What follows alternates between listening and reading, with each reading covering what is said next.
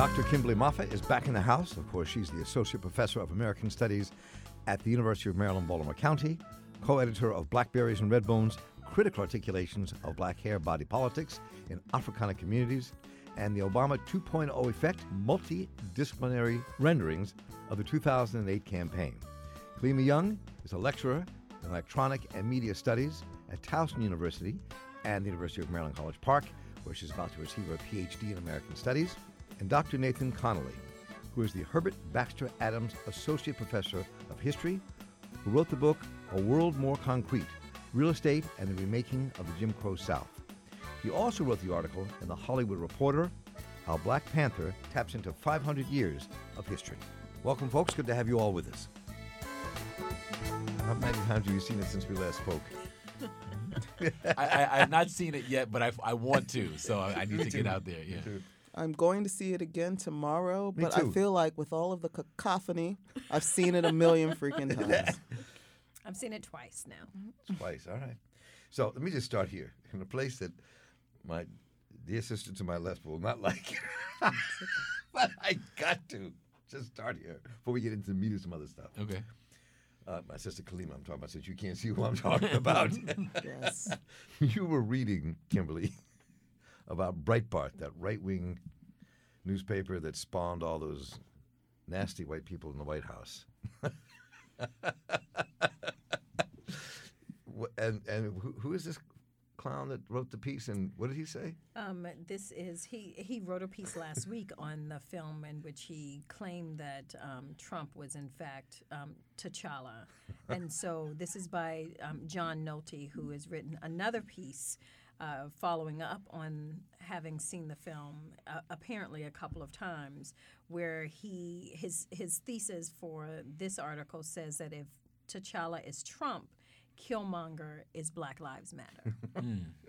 Lord have mercy. So yeah, so we got to talk about how art goes out there and comes back with all these interpretations attached to it. Um, and yeah, and, and is there something in that violent misreading that we should be worried about? Yeah. yeah. I just wonder how many people take his analysis seriously.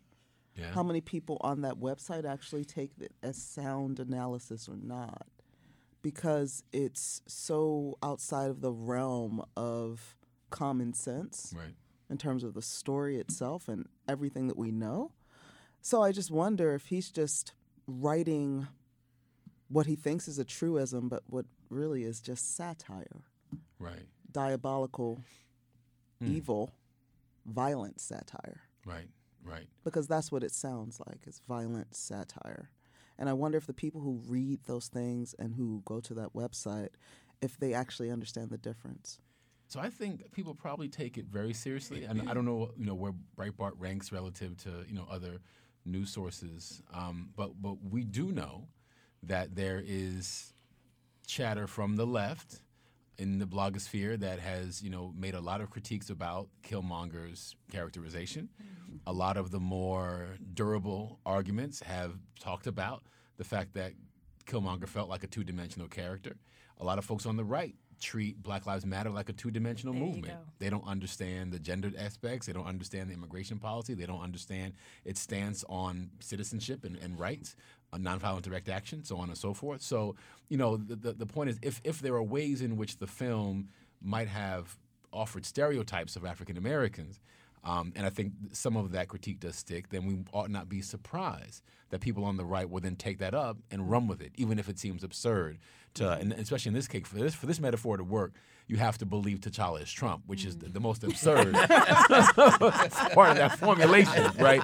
Um, but but the, but the Killmonger piece as Black Lives Matter is not entirely a stretch because if you think about Killmonger's father, N'Jobu, um, you know, he was what it seemed like he was doing was amassing weapons and, and planning some kind of military action, which is what many people on the right believe mm. Black Lives Matter to do, even mm-hmm. if that's not what they're doing. So- representing violence. representing violence exactly so so the misrepresentation of black lives matter on the right makes it mm. consonant with how the film may have depicted mm. killmonger and his father well, and That's even very on a interesting. I never thought about that. You're on so a smart. seriously, thank you for that. No problem. No problem. and even on a very base level, because I think you're giving that population A lot of credit. a lot more credit to be as smart and as intellectual as you're making the uh, discussion. I think it also is as base as this one is our hero and this one is our villain. Right. Right. And so right. if I can create the polarity that Trump represents this hero, then Black Lives Matter easily becomes this go-to villain for us to look to Indeed. and talk about how problematic it is, Mm-hmm. right? And so as you were saying, with all of the um, with all of the commentary being made about Killmonger and how problematic his character is, then it does easily tie into showing us how easily problematic Black Lives Matter is as well. Mm-hmm. It would be interesting, though, for us to lay out all of the arguments, or at least hear, put out some of the arguments that people have said in terms of Killmonger and what he represents. Because I think that there are so many different interpretations. What are some of these violences that they're saying make Killmonger a bad a, a, a villain? A, a- yeah, a bad, a bad treatment. Yeah. Um, so as as you know, we talked about before the the piece in the Boston Review by Chris Lebron, which I think has had close to three hundred thousand hits at this point. Um, it really has just gained a lot of traction. You know, his point is about um, you know the the way that Killmonger is represented as a, a stereotypically violent black revolutionary with very little formal, well thought out ideology, very little plan of execution. He's just kind of angry for reasons that seem to be unclear. Um, and he's a counterpoint to this vision of African nobility that you get in the treatment of T'Challa and his family, right? So that so African nobility effectively cancels out black rage um, in that treatment. You have somebody like Daryl Scott who wrote a piece in the Hollywood Reporter that is, you know, very clear. I think the language that we um, had heard earlier when, when Kim had read it was he's an unparented, That's uh, unparented African American rage, right? Right. The idea there being that the absence of parents is what drives his animus in ways that you know we can't ever resolve. He can, there's no converting this person. He's again unredeemable. Sounds my friend Rick I, Vance. I that is exactly where I was We'll going. go there in a minute, but go ahead. I'm sorry. no, no, no. Um, and then and then and then and then the other the other criticism is you know one about Killmonger as being a, a kind of flat representation of American empire, and that it, the film doesn't do enough to really have an anti-imperial politic, but instead simply makes Killmonger a kind of extension of the American war machine, which again is a kind of flat treatment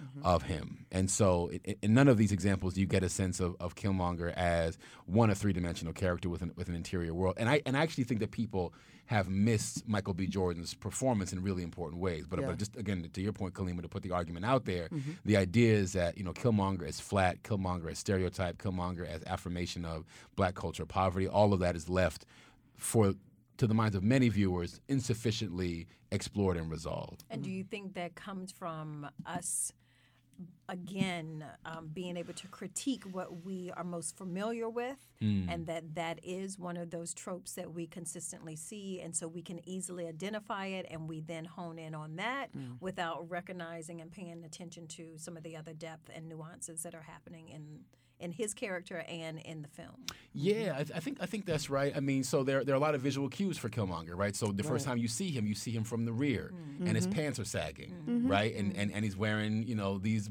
Tims, and it's like you know you look you look at him as somebody, even though he's wearing spectacles, right? He's represented as a thug. The hair is there, um, and his language is very v- black vernacular, and and so the idea is that you're supposed to read him as somebody who's a thug, and then you know we talked before about the physicality of his body, and that again makes him a kind of brutish figure. Um, and you know th- there's the scene where he assumes the throne after legitimately challenging you know T'Challa to, to the right to the throne, where the entire shot is done upside down, right? The world that's on its head to have a black American in, in the Yeah. throne of an African kingdom. So in all those ways, it's like he's just wrong. Like come on, Yeah. he's just wrong He's just positioned as wrong. as wrong in, in, in, in, all kinds of ways. And then, of course, there, there's the violence against the elderly black woman who is the caretaker of the heart shaped herb, Yeah. um, which is seen to, to have no justification whatsoever. So he's clearly. All lines can be crossed. all lines are crossed, exactly. Right. No, no, no respect for for the elderly. So again, there's a and there, and there are other moments, obviously, as well with him. But the but the point is that he's supposed to have no redeemable qualities at all.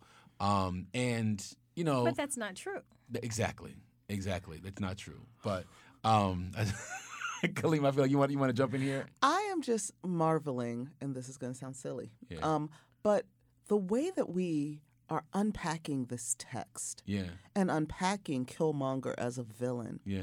in a superhero movie from Marvel. Mm-hmm. I did not hear Red Skull critique this way. Oh yeah, no. I've never heard Loki critique this way. Yeah. We are not going to hear Thanos crit- critique this way.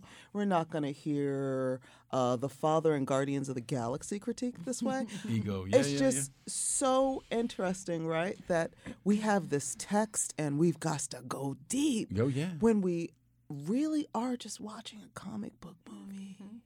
It really is. Just. Yeah, I- a I- com- I- but I think it's just I know it has Yeah, yeah. all the deepness, right? Because I'm here with y'all. I'm here with y'all.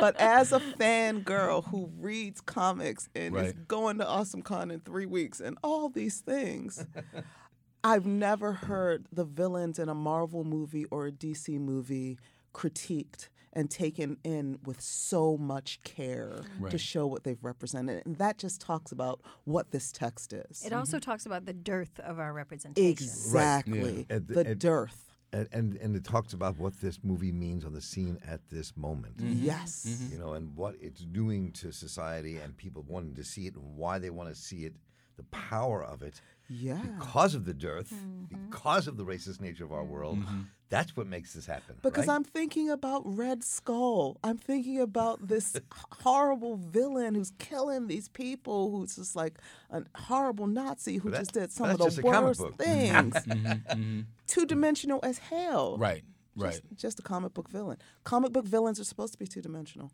But when you have the significance of this particular text and its singular importance as a representation of blackness in comic books and like money behind it, Mm-hmm. it takes on so much more. And that's what I'm marveling at. Yeah. That's just No what pun I'm intended. marveling at. Yeah, yeah, yeah, yeah. No pun intended because I said Marvel three times. Yeah, yeah. And I'm a DC girl. Are you really? I am. Oh my goodness. Don't even. All What, right, you wanna all get right. it? No, I, wanna no, I, it? I have no beef with DC at all. I, right, all I just don't f with them. That's all. You know what? You know what? Outside, y'all. Outside.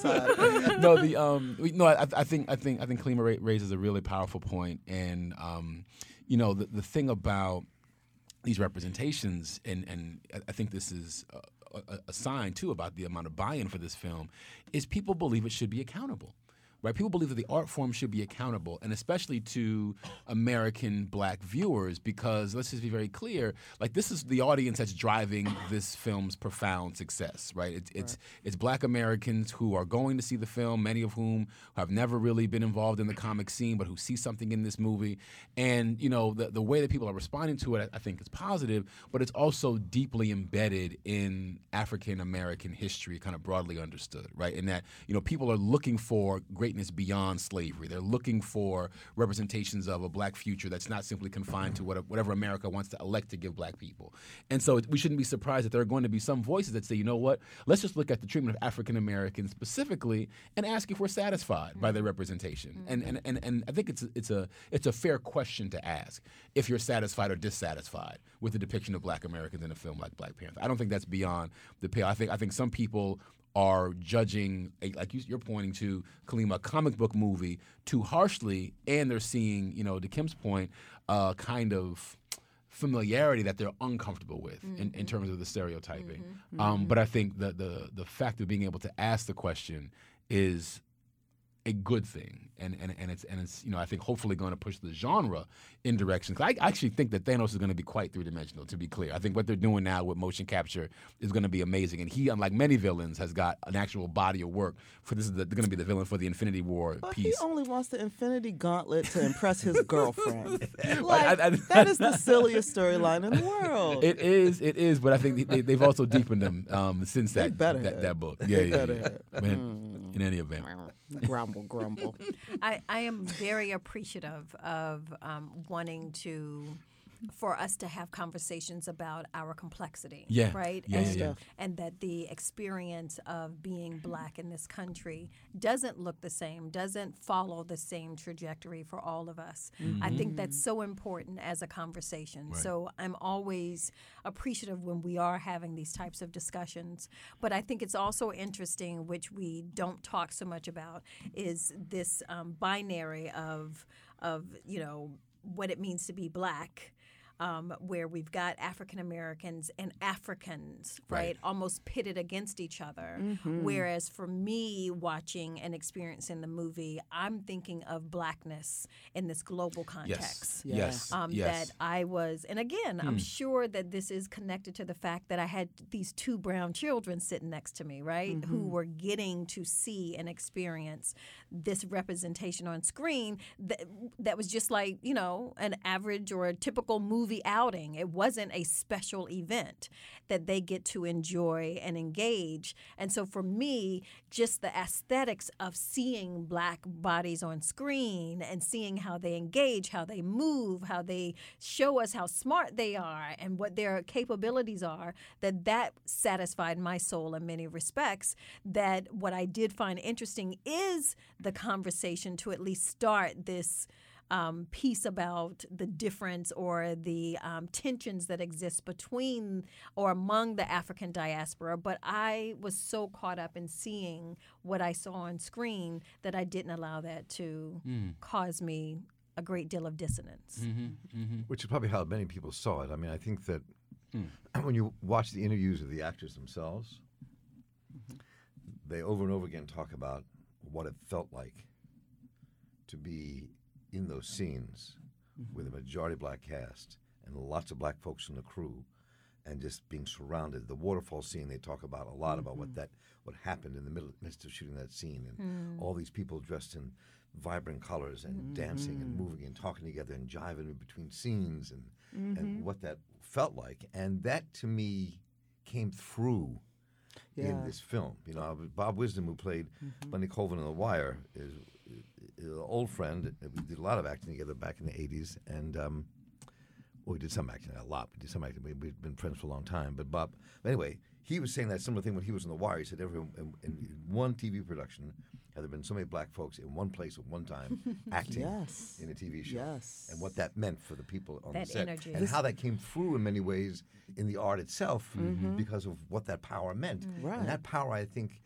was exuded and was felt by the people in the audience watching it because it was That's felt so deeply by the actors acting it. That's right. That And Chadwick um, um, Boseman has has alluded to that, right, in terms of his own experiences going um, to school in an HBCU. Um, you know, I got to shout out Howard. Yeah, yeah, But yeah. um, but as a, I mean, the fact that he talks about that as being such a core part of his experience that he pays almost pays homage to in terms of what he then is able to carry out for us on screen, I think is very real. That that connectedness, that sense of solidarity or community, Fellowship. I mean, yes, fellowship that exists, he was able to transport from this one place that he experienced as an undergraduate student to even on the big screen or, you know, on the set with all of these other fabulous black actors. This is an example of what Marina Marnina uh, Gonek calls a decolonized screen. And Black Panther is definitely one of those. And the decoloni- decolonized screen is this concept in film studies of what happens when you have the voices of the outliers as the the central the ones that are playing the central axis in the piece what does it do when they're the story makers when they are the cameramen when they are even if it's in a vehicle that is uh, funded or created for by the majority what often ends up happening is that decolonized screen. And what is essential to that is that feeling of fellowship that comes through. You can hear the same conversation that Patty Jenkins had talking about the scenes that she shot, shot in Wonder Woman mm. with the mm. women on mm. Themyscira and all of the Amazons. And there were female camera people and female warriors, and boom, all of them across these many different ways. And this is what happens when you take the outliers and the outliers are placed in the center Mm-hmm. and that feeling comes through and you mm-hmm. watch it and that's why it feels so good to the audience because it felt so good to them. Yeah, this this is an amazing conversation mm-hmm. um, because you know I'm thinking about some of the pieces that I responded most most positively to and, and why they're kind of resonating with what's been said here. You know, there's this really great book by historian Nikhil Singh called "Black is a Country," mm-hmm. right? And it, and it talks about the formation of you know r- radical movements around the world and the importance of you know the Americas and you know Africa as as these crucibles of Black identity, the making of Black identity. And it, you know, there's a, it reminded me of this other piece that came out in response to the film by Jelani Cobb about the fictional nature of Wakanda, mm-hmm. and how you know it's it's one thing to call Wakanda a fake country, but every country in Africa is fictional in terms of its national borders, mm-hmm. right? Well, most anyway, yeah. Yeah, well, and, and, and every country in the world is a political fiction. It's not That's a real thing, It's- right? Exactly. Right. the, the, the right, borders right. are made up, and, and mm-hmm. we, we accept certain things as real and other nations as fake. And it's something about you know the, the the way that the blackness in the movie is really meant to treat black as a country, right? Right. So if we're all basically part, and this is where I think the, the, the, the signs that people are making where they're crossing their chest with Wakanda, it's like Apollo Theater full of people crossing their chests. Everybody's like, we're part of this national. Sorry, And, inter- and the white kids who, who sort of the movement out of Florida, they're all doing this too. Did you notice that? I, I have not seen that yet. They're, they're- they're- oh. they're all doing this. The- the They're gun- the gun rights folks. Like salute. Parkland um, Yes, yeah, students. Yeah, yeah, yeah. So, so it's it's really powerful, right? Because the idea, Right. They've been up pulling no dashikis. I ain't got time for that. No, but it says a lot about yeah, no, it's it's it's. I mean, this is the thing, right? Po- political political blackness is is such a thing possible, um, and the idea that you can have a film that says, you know what, we're not going to get caught in parsing the American or the African pieces of this because the cast is from Trinidad, the cast is from England, the cast is from South Carolina, and you're just going to have to buy in right now to everybody being from the same place because we kind of know that's how this works any damn way, That's right? right. Yeah. That's Um, right. and so it's, it, I, I mean, I really appreciate the the push because it's allowed me to actually say, you know, I had this whole map drawn that I didn't have to like scrap after listening to y'all because it was like, oh, like where does the West- where does the West Indies, the U.S., UK, West Africa, where where does like, this all kind of fit in? What's the relationship between these three, and and or four? And it's like, no, this is actually a way to say there's a black world. That's right. It's this is a story about the black world. Yeah. It's a diaspora. It's a diaspora, Yes. and, and and if you take the, the the movie on those grounds, then it's not as if they're even asking us to somehow take Wakanda versus America. It's Mm-hmm. like, to what extent can black at all be really realized? exactly. Okay, I got, I, I, am seeing it now. I'm, I'm, I'm, I'm learning. I'm learning. and Thanos will be two dimensional. yeah, Yeah. yeah, Yeah, yeah, yeah. It's, it, that's why I think this. I think that all the critiques are really important. We talked about this last time we were together. Mm-hmm. But there's a power here Mm-hmm. that is that is that is a si- that changes the nature of people's thinking. Not the- even you know, it's not even a conscious thing. Right. Just being in it. I watched. I was watching the other night. Um, Sepia Cinderella. Oh my. You know Okay. the movie I'm talking Okay. about? Yeah. Okay. So I watched that the other night, and I was like, "Wow!" I just had to stumble across it, so I just pulled it up. Let me watch the whole thing. I was going to go to bed. I said, "I can't. I'm going to watch this." So, and I was just blown away by it. The acting was good, Mm-hmm. and it was this interesting story, musical Mm-hmm. in many ways. And I thought about how the power in that film, because the actors in that movie was segregated and made small Mm-hmm. because of the nature of the segregation. And if you take that same power and put it to what we just saw and felt, Mm, how now it's universally explosive. right. Mm-hmm. You know, there's these connections that are important to make, I think. Mm-hmm. You know, I, that I didn't think about until I watched that movie. I just stumbled on it and said, I got to see this. So I was just thinking about that in terms of what you all were just saying Yeah. about what this thing has meant. I tell you, teaching African American cinema in the last two weeks Mm. Wow. has been an interesting moment because I'm, t- you know, I take my students from Oscar Micheaux up to Attack the Block, right, and Luke Cage.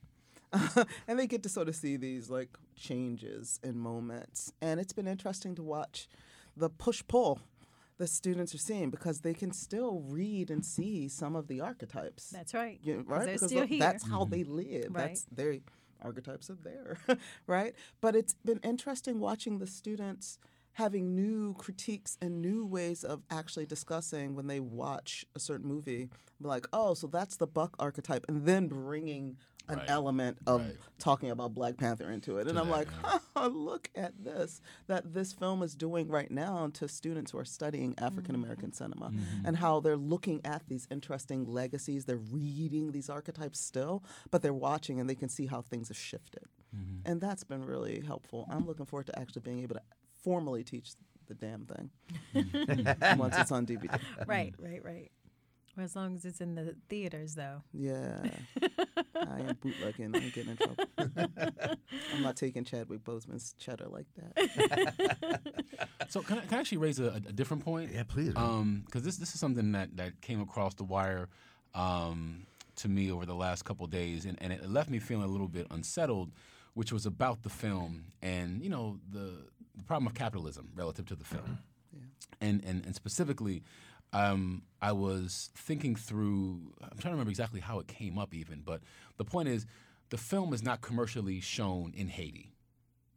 They don't have a theater, We emailed right? about this, Yes. right? They don't have. Yes. A, they don't have a They theater. don't have a movie Yeah. theater. They don't have a movie theater. They had, they had this massive theater that got, re, got renovated, and then it was you know closed down because apparently there is this problem of not being able to sustain it, and there's a problem of underground economy with bootlegging films, and people weren't going to the film. I don't know all of the, the dots and the details, but I just imagine we talked uh, just just you know minutes ago.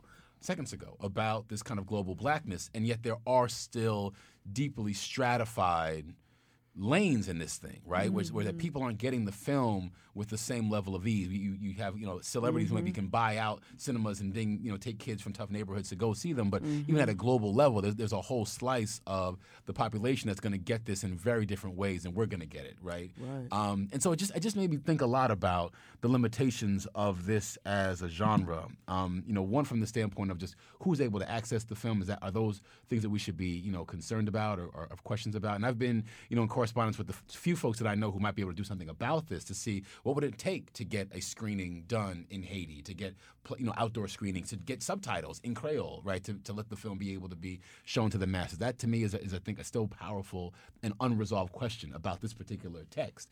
Um, the other thing is you know this way in which the film still does leave a really conservative resolution on the table politically. At the end. At the end, I think that, that we right? should talk about that. About about Right. what what, what does one don't do like that. about the problem of global black poverty, right? Right. Um, you know, gentrification and you know Right. running aid through the UN might not be the most revolutionary or even most successful um, approach. And so so there, there's a way in which I think the, the question around capitalism, even in the film, is left somewhat unsatisfying that I think is worth is worth put on the table. Most definitely. Let's talk about the end of the film for a minute. Yeah. I mean, I think You start because I know you have thoughts. on.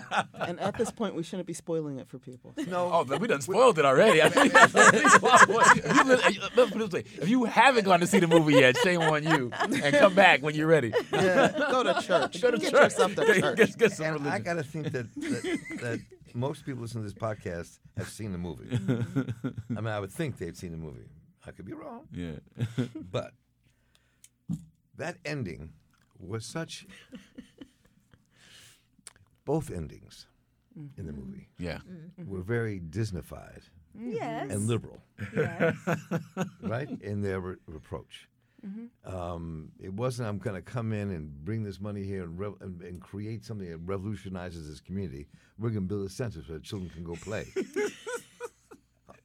that's important. We want centers for our children to play, but that's not what. Right. That's, That's not, revolutionary. You have It's a not even about wh- when, how we define that word revolutionary. Mm-hmm. right. It's not even about that kind of change. About really mm-hmm. building something unique and different in power. Mm-hmm. It's about giving something for people to, because they need help, Mm-hmm. as opposed to creating something where people take control. Yes, Right. yes. And the whole ending of the other thing back in Wakanda, I, I want to say, what, what, are you- what is that? I mean, we, the, another one-armed white man? Why? you mm, know, so, mm, so mm, I mean, but so.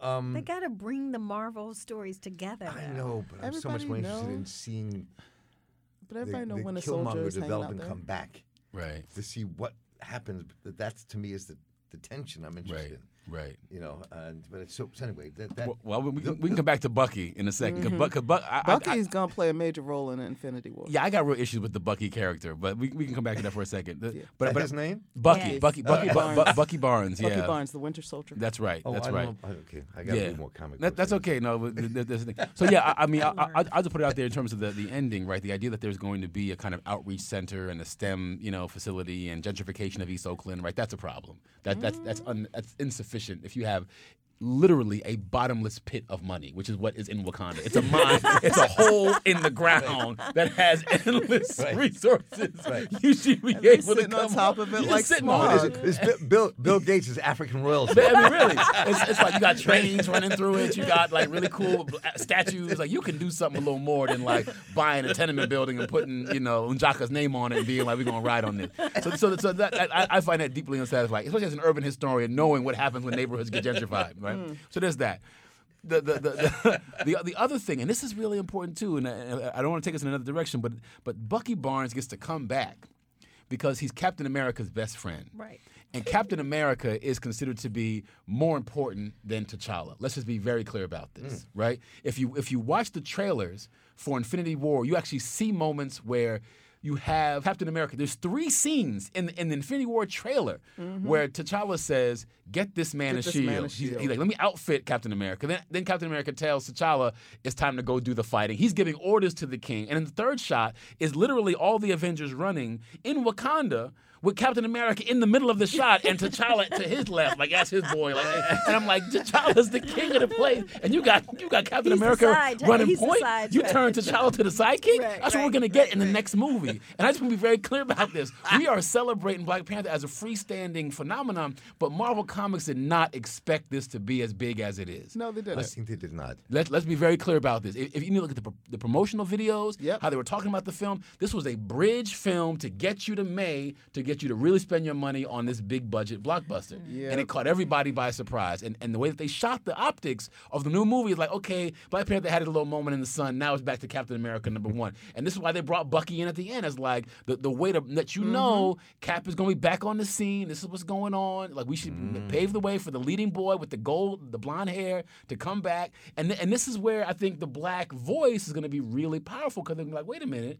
Maybe we should do more with T'Challa. Maybe we, he should be back. I mean, they can't do anything now because the film's been shot for May. But Right. the next go around, they might decide to do a little bit better by it. Is all I'm Yeah. saying. Mm. we got doubts. So you, you, and I love that. I, but, I mean, Kim and I were oh. sitting here going, "Well, we don't. We got to read more Marvel comic books. That's what we got to do."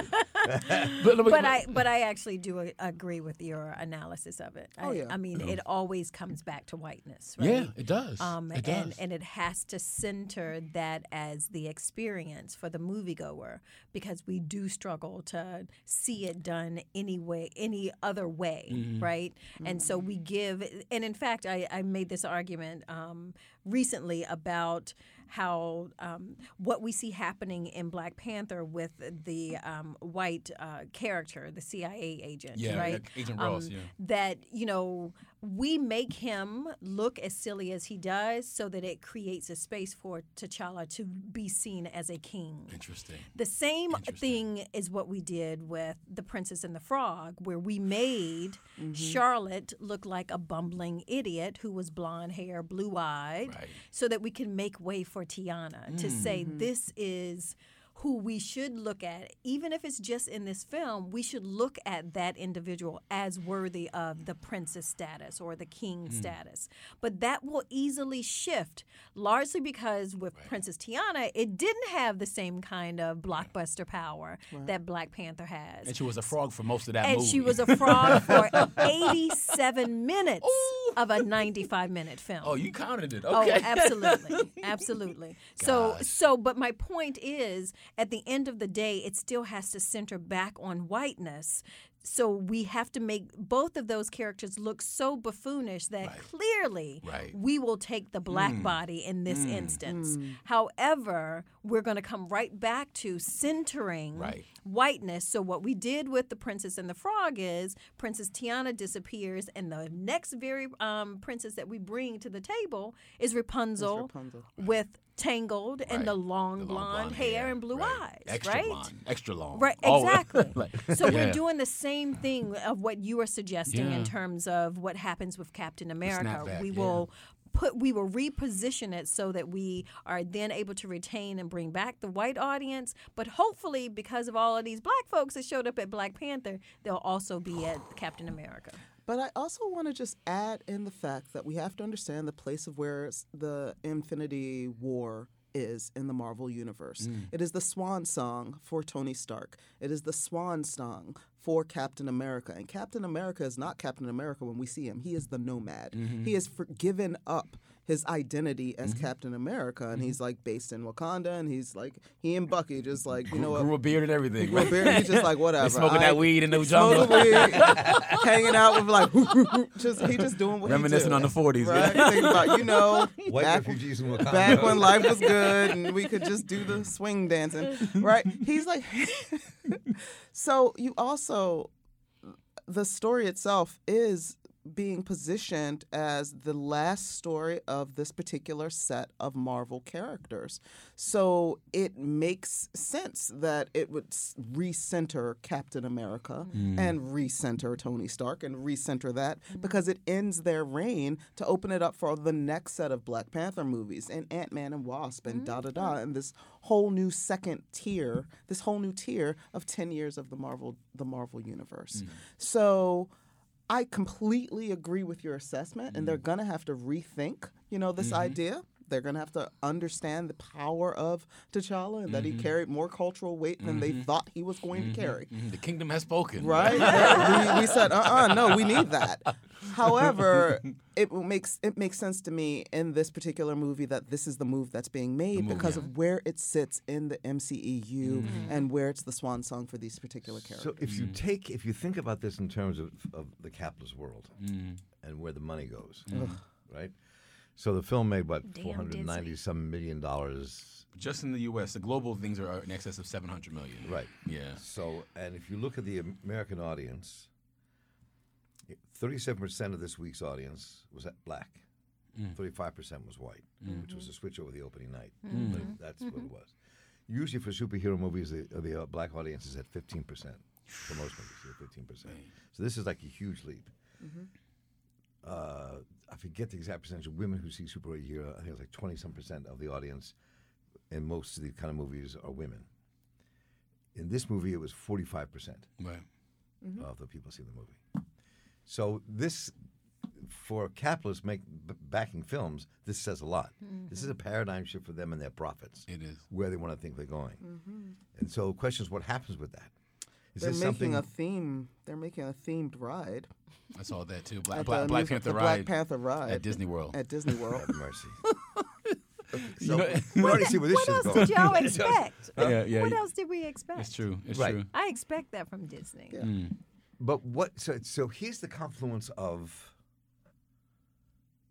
the power of capitalism, which is universal on this planet, um, and backing this film. Mm.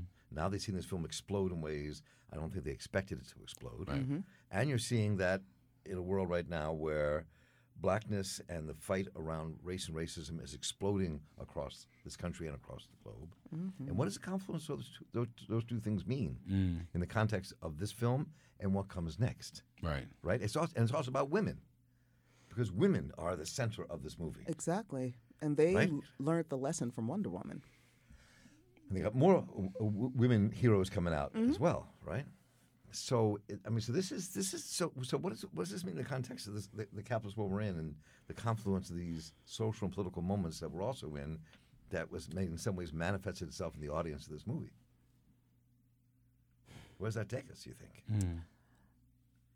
I feel like it takes us in uh, many different ways that I find uh that I find no seriously Right, that right, I right, really find troubling because we know that these are capitalist vehicles. We know that these are vehicles to push product. I know that next summer I'm going to see fruit with a picture of T'Challa on it, just like I saw Captain Phasma on bananas, mm, mm, right when mm, Star Wars came out, Right, right, right, right, right. on Yeah. Dole bananas. Right. We know that it's going to be used in these ways, and it feels disgusting. Mm, absolutely. It feels disgusting. But what do you do to harness that power at this moment?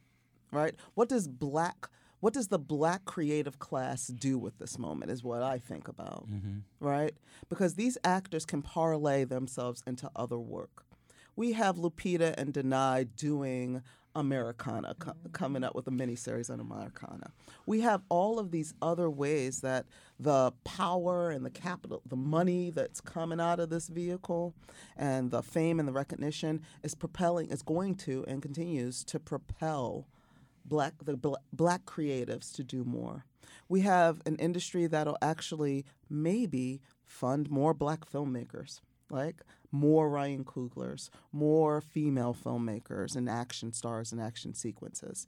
So I think that the place where it gets less icky to me is the fact that it opens up a space for the for black cultural workers to be able to do more work and have more control over more work. We can go and see that wrinkle in time and see what happens, and that that can only helpfully combat some elements of the yuckiness that is capitalism. I mean, So, so the um, Mm. I, I, I was stumbling on, on social media and came across this video of, of, all- of all-time great Oscar speeches, and you know they they had two of them there. One was by Cuba Gooding Jr. Uh-huh. and one was by Halle Berry.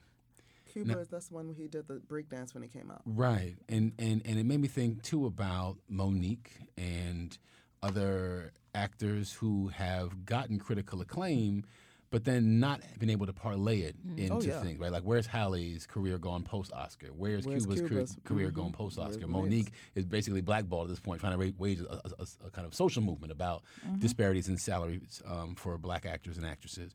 And you know, I, I worry about the extent to which you know the actors in this film will in fact be able. Will, will Winston Duke be able to play a character that's really complicated? You know, the guy who played M'Baku, he's a phenomenal actor, clearly, right? Um, Danai Gurira and Lupita and so forth. Um, you know, I don't know if we're going to be able to see this turn the corner in a way that's meaningful. And, and there's something about this that I think is worth noting, which is that fantasy is one thing. History is something else, right? And when you start making films that are about the Haitian Revolution, Harriet Tubman, Ida B. Wells, I think, I mean, th- those, those three subjects alone should be trilogies, right? With, with massive budgets, you know, two hundred million dollars a piece. You can do a ton of things, you know, just on, on that.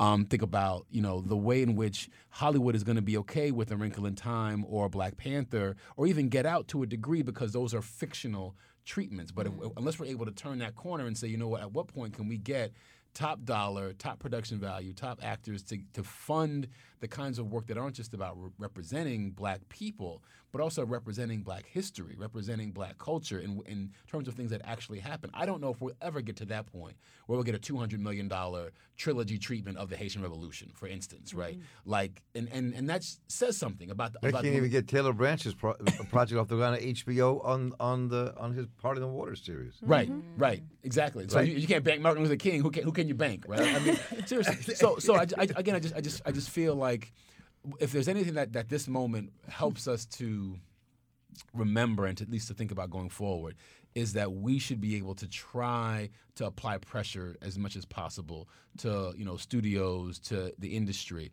to make the kind of films that we want. And and, and I don't think we should trust the creatives in Hollywood or the, or the big hats and the executives in Hollywood to just be able to read the tea leaves and say you know what? There's a formula here. We're going to go ahead and continue to invest in I don't I don't think they're going to do that on their own. I think they're happy dabbling in, in comic book stuff or in, in fictional material but I don't know if we'll be able to get dramas and more I think you stuff. have to also uh, remember that when Hollywood is losing dollars, that's when it gives money to the outliers. Mm-hmm. Mm-hmm. That's when it mm-hmm. makes spaces for, For our those stories, voices, for for those our voices to happen. And Yep. Hollywood is still losing money. Yeah, I mean, but I think I think that's going to create. I mean, the, and the, the, good- the good news about something like that, the good news about that is that maybe you'll get more Ryan Coogler's making Fruitvale. Yeah. But I don't know if you'll get, you know, again the kind of the, the mm-hmm. But will of the corner. Fruitvale have the same kind of following as the Black Panther? Right. Mm-hmm. Right. Right. I mean, because I saw both of those. Yeah. And I saw Creed as well. Yeah. But which one seemed to have the same kind of following? Right. And I would say that the fictional definitely drew us in a lot quicker than Oh, yeah. what Fruitvale offered us, right? Even though both were well done. Yeah, I think Um, that's right. And so some of it, my pushback on that is some of that we have to take as a responsibility Mm-hmm, of what we have decided to invest our dollars in Where we're going to go. where we're going to go, what we want to see. I mean, it was just what a few months ago that um, um, uh, Thurgood, the Thurgood Marshall movie Right, was Chadwick out, Boseman, right? right? Same actor, yeah. Um, so right, did yeah. we see the same kind of following Right, for that right. as a real life story of the first African American Supreme Court justice that we're seeing for Black Panther? The answer is clearly no. Right, And so, what does that say about us as audiences? sure. Sure. That we also have to take some of the burden and not just talk about what Hollywood is not offering, but what are we saying about what we value and what we want to see on Mm-hmm. Yeah. big screen? Indeed. I mean, most dramas that are about history or historical figures don't play as well in terms of numbers and money mm-hmm. Mm-hmm. as fictionalized stories. In do. general, right? romance stories or hmm. True. or or or these superhero movies or whatever that is, they just never play as well. Mm-hmm. I mean, I think that to your points, that this would be a, a huge leap forward if this actually results in people being Right. able to make the movies we're talking about. Right. even if the audience is nowhere near as massive as an audience for Black Panther or any of the Marvel things or any of the romantic comedies that come out. Mm-hmm. mm-hmm. mm-hmm. Right? I mean, because that's what people lean towards anyway. Right. Mm-hmm. People want to escape. Right. So they go to movies to escape. And so much critique that young people have about movies is just like, do I have to see another movie that's about slavery? Right. Do I have to see another movie that's Well, about that's my segregation? critique too, Do I want to da da da da da da da? I want to see a fantasy where there is a king of a fictional ta- fictional country that's kicking someone's butt, mm-hmm. right? So But there's other films. So, but certain works come out and they have an effect and an impact on society and thinking, even if they aren't seen by masses of people. Right. yes, Right. So those changes do make. I mean, they make a difference in They some do. ways. They do. So, so you know, we can only expect so much. True. You know, and um, uh, I, th- f- from what people want to go see. So, may but I think maybe this could be the t- tipping point. You forget that the people who were in this film are the, the, the actors, some of the actors, the leading actors, the director, writers, are going to make a ton of money on this movie. Mm-hmm. They're going to make a ton of money in this movie. I mean, so there's all kinds of options if people want to take it that could begin to open up doors. Right. You know, and I think that there's something it could shift. Maybe that's my optimistic end of myself. You know, I mean, Sure. because I have so much pessimism I, can, I can exude at times. But, but so I think this, you know, it's it's hard to say. I think this is uh, this could be a game changer in that sense. You know, um, I don't know. It's a good movie. we still don't talk about the political resolution in the film, though. Yeah. The what? The the, the, the, the, U, the UN piece. We started talking about the UN Yeah, piece, yeah, yeah, and yeah. the gentrification of Oakland, and Killmonger's passing, and all of those things. I guess that's a that's a bigger ball It is. It's huge. to Yeah. answer and talk about. I mean, that's the debate people are having all over the place about who kill Killmonger versus Chala. Mm-hmm. Mm-hmm. Who do we look to? Yeah. Why do we look to them? Yeah. uh-huh. But then the, the problem with that argument sometimes is then we start focusing on them instead of the women. Uh huh. Right. That was that, that was that was Robyn Spencer's argument um, in her piece about the, the treatment of women in the commentary about the film. Like the film had, had actually done a really good job creating developed female characters, and, and the hand wringing really did resolve around the, the conflict between the men.